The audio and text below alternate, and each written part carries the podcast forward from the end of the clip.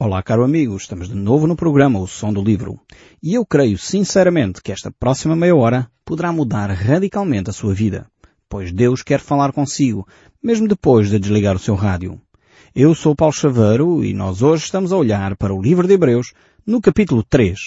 Aqui temos um assunto extremamente interessante. Estamos a olhar para Jesus Cristo e a verificar que Ele é superior a todas as coisas criadas. Eh, ele é superior a Moisés, que foi um dos profetas fantásticos, é aquele que é considerado talvez o maior profeta da nação de Israel. Ehm, curioso que há uns anos atrás eh, até houve eh, um debate entre os rabis americanos sobre quem era maior, se Abraão, o pai da nação de Israel, ou se Moisés, o grande legislador. E aquela conferência decidiu eh, que seria Moisés, de facto, porque foi através dele que o povo foi libertado do Egito, foi através dele que o povo recebeu todas as leis sociais que regiam a nação de Israel até o dia de hoje. E realmente Cristo Jesus ainda é superior a Moisés. Moisés era um, foi um homem tremendo, um homem fantástico que libertou a nação de Israel. Mas como nós vamos ver aqui no livro de Hebreus, ele não chegou a entrar no descanso com o povo uh, de Israel. Esta ideia de descanso é extremamente importante aqui neste conceito do livro de Hebreus. Nós já lá iremos, uh, ao longo dos próximos programas, tentar entender melhor o que significa isto entrar no descanso. Uh, para todos nós que muitas vezes andamos numa correria de um lado para o outro, que não conseguimos quase descansar, este conceito é extremamente válido. Aliás, hoje os psiquiatras, os médicos de família, os psicólogos começam a ver a importância de nós termos um bom período de repouso, um bom período de descanso para a nossa saúde integral. Mas nós lá iremos. Aqui vamos voltar aqui ao capítulo 3 e continuar a ver que Jesus Cristo, eh, portanto, é apresentado no capítulo 1, 2 e 3 como sendo superior aos profetas, nós já vimos isto. Vimos também que Jesus Cristo é superior até aos anjos, e às vezes as pessoas têm uma ideia do que os anjos são, portanto, seres sobrenaturais, com muitos poderes sobrenaturais, e o, autor de Hebreus, o apóstolo Paulo, queremos nós que é ele que escreveu o livro de Hebreus, um, mostra que claramente Jesus Cristo é superior aos anjos. E aqui vamos uh, ver, neste capítulo 3, que Jesus é então superior a Moisés. Uh, Moisés, de facto, essa figura tremenda que nós um, encontramos nas Escrituras.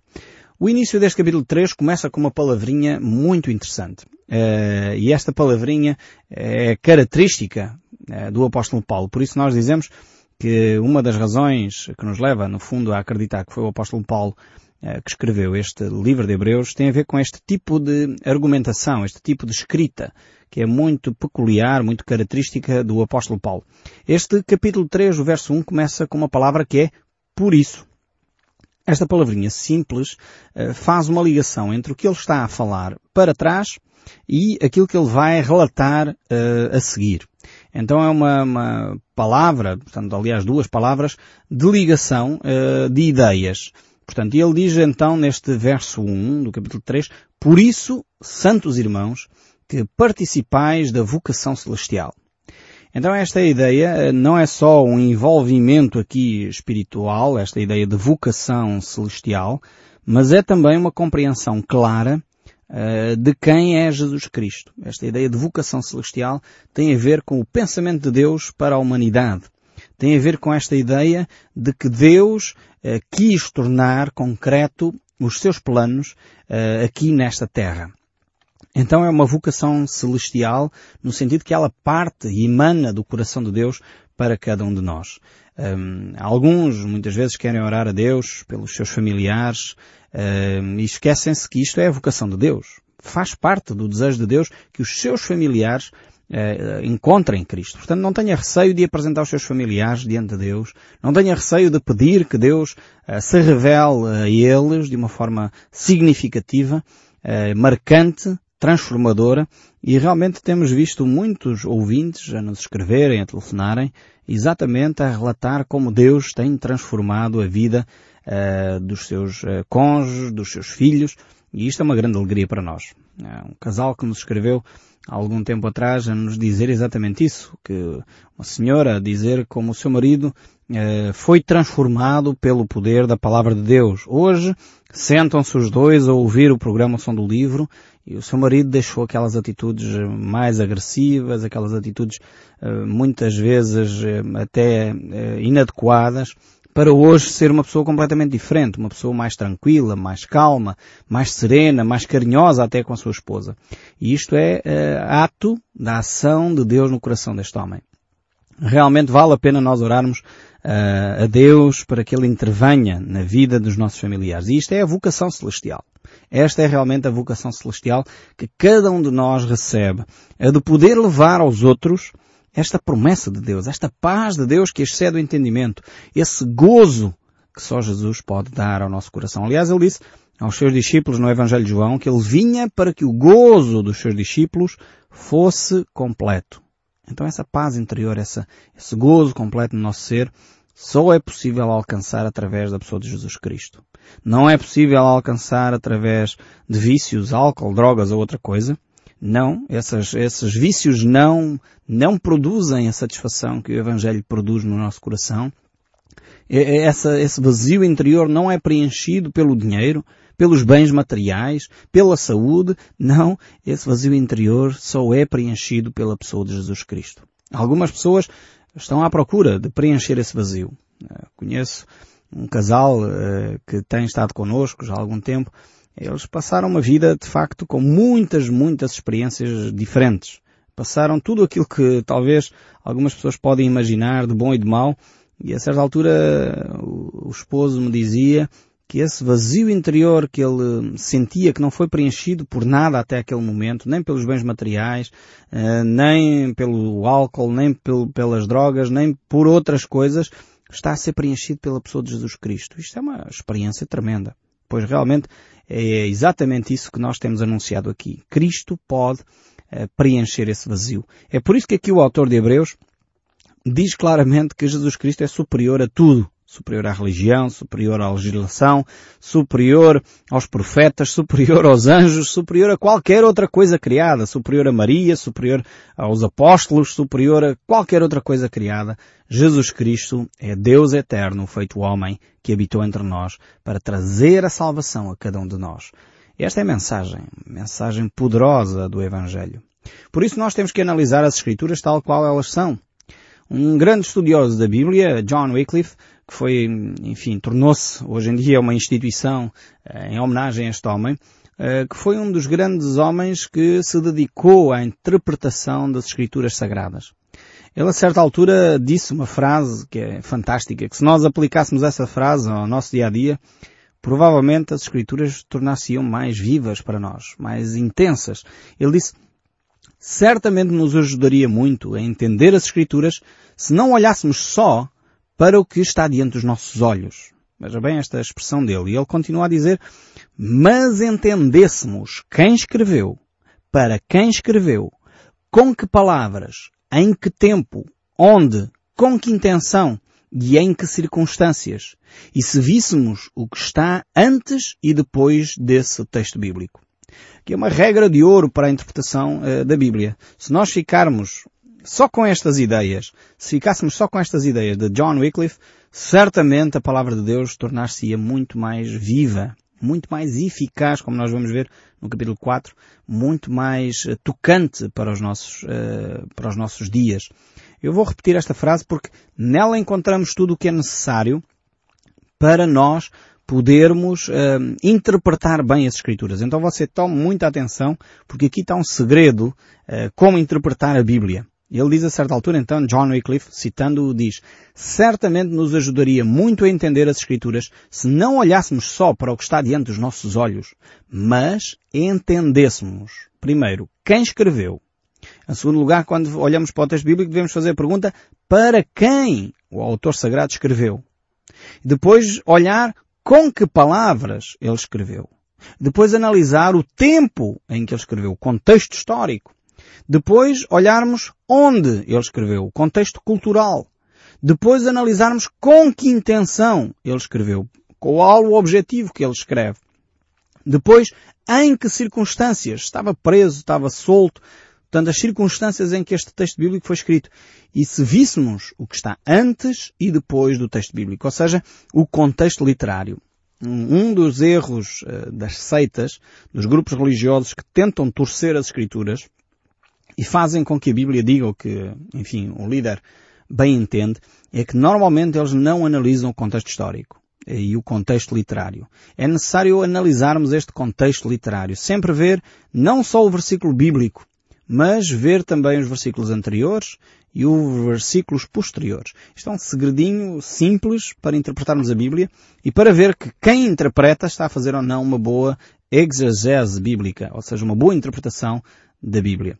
Precisamos ter esta, esta atenção muito clara para não sermos uh, ludibriados por quem pega nas Escrituras para fazer dizer o que bem entende.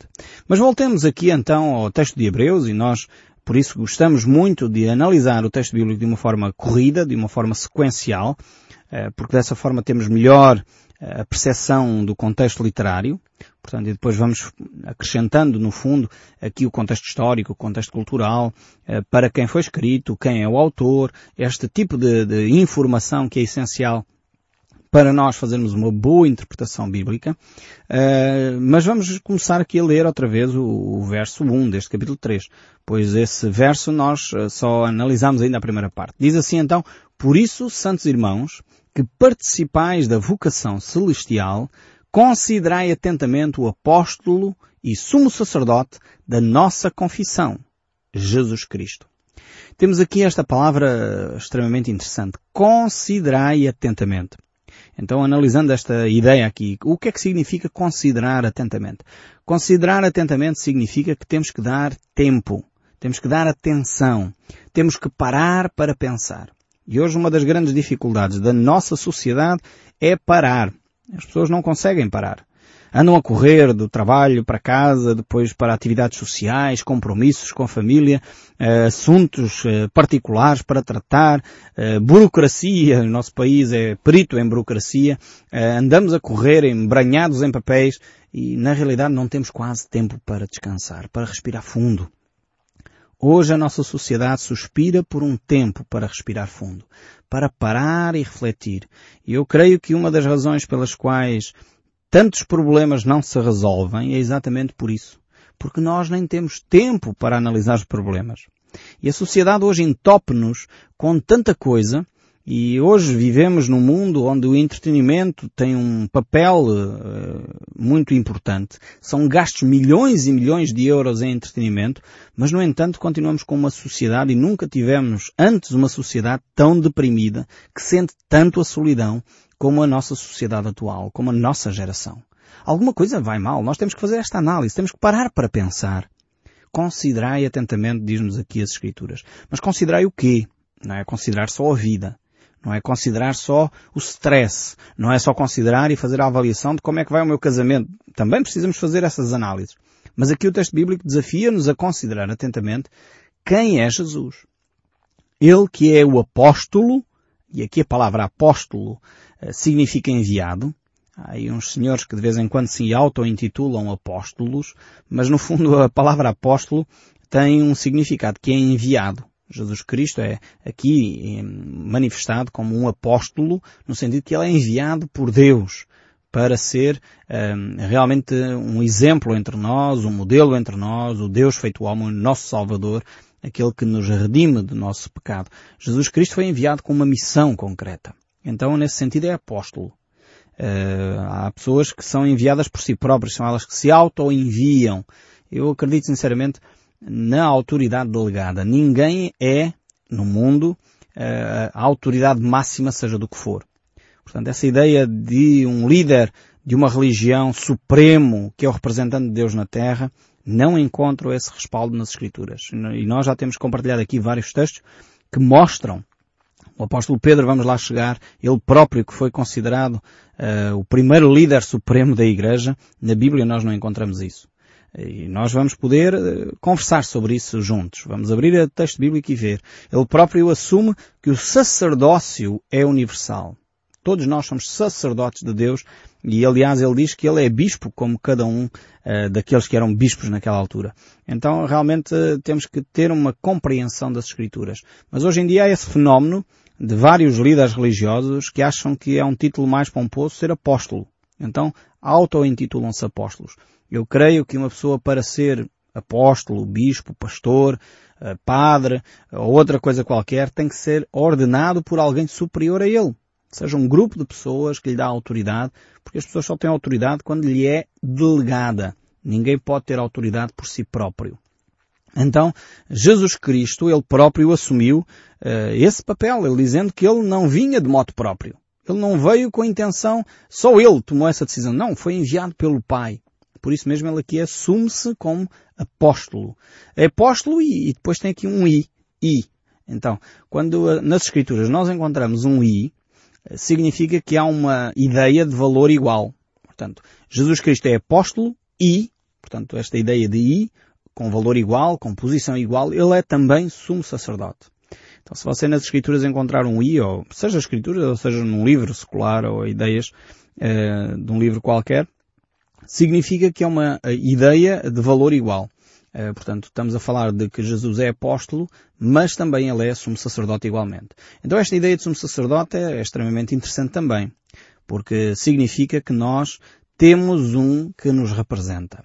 O sumo sacerdote, e nós iremos ver mais para a frente o que é que isto quer dizer, mas de uma forma mais detalhada, mas o sumo sacerdote era o representante do povo diante de Deus. Ao contrário do profeta, uh, e não confundamos sumo sacerdote ou sacerdote com profeta, porque não são a mesma coisa. Profeta era alguém que falava em nome de Deus. Alguém que representava Deus diante do povo. O sacerdote era exatamente aquele que representava o povo diante de Deus. E o profeta, alguém que representava Deus diante do povo. É no fundo como uma estrada de duas vias. Enquanto o profeta vem, provém de Deus, portanto tem uma mensagem que provém de Deus, o sacerdote tem uma mensagem que provém do povo para Deus. Então, realmente assim, espero que com esta imagem da estrada nos ajude a perceber que o sacerdote é o representante uh, do povo diante de Deus. E Jesus Cristo é este sumo sacerdote. Ele desempenha esta função e ele por isso é superior, muito superior a Moisés. Moisés era considerado um maior profeta da nação de Israel, uh, mas no entanto Jesus Cristo ainda é superior porque não é só profeta, é também sacerdote e nós, como iremos ver, uh, Jesus Cristo é também rei. Então, uh, temos de facto Jesus Cristo que assume estes três papéis, estes três ministérios fundamentais uh, que assentam em Jesus Cristo. O verso 2 prossegue a dizer, portanto, capítulo 3 de Hebreus, o verso 2 diz, o qual é fiel àquele que o constituiu, como também o era Moisés, em toda a casa de Deus. Aqui temos uma expressão muito rica, esta ideia aqui de que Moisés era um servo fiel.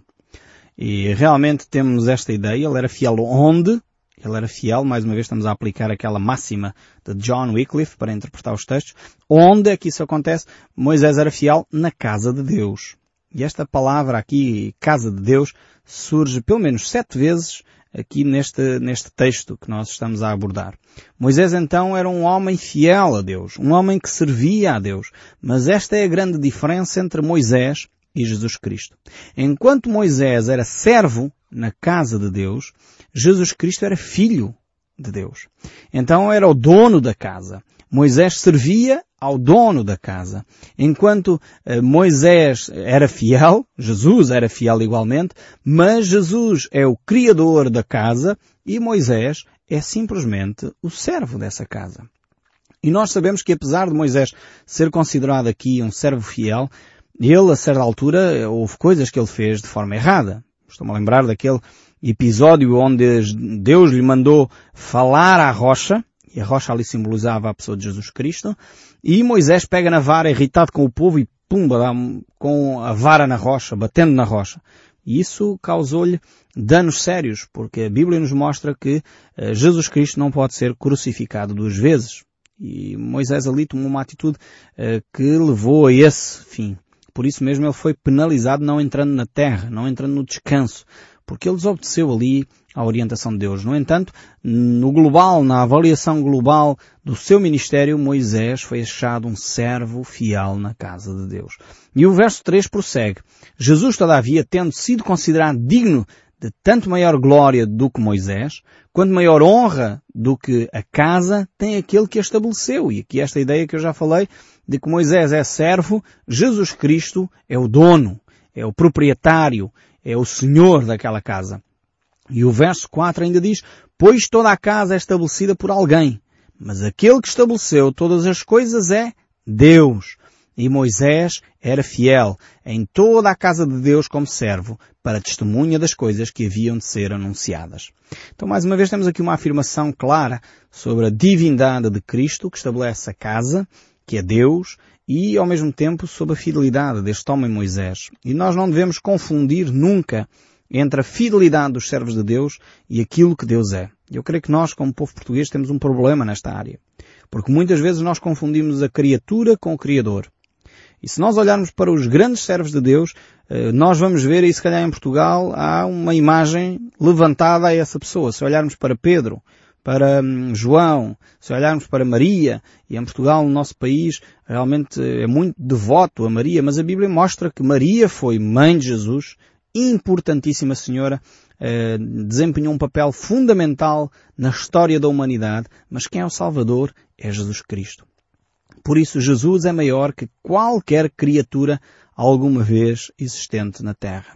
E realmente, como nos ensina o apóstolo João sobre estas questões, nós eh, realmente temos que olhar para a palavra de Deus e entendê-la como ela é.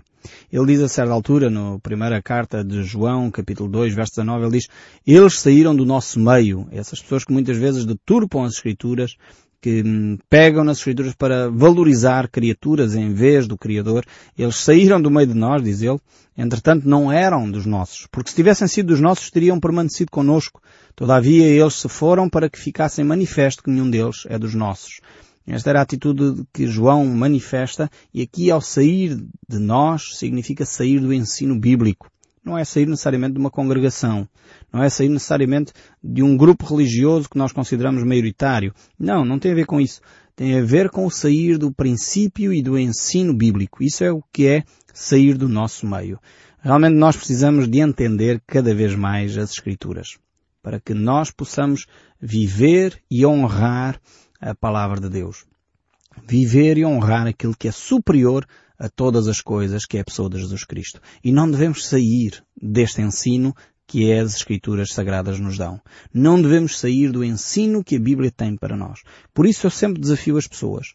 Procurem uma congregação onde a Bíblia é ensinada com toda a propriedade, onde a Bíblia é ensinada de uma forma correta, porque aí é onde estão realmente os verdadeiros cristãos. Eu espero sinceramente que continue a deixar que este livro fale consigo mesmo depois de desligar o seu rádio. Que Deus o abençoe ricamente e até ao próximo programa.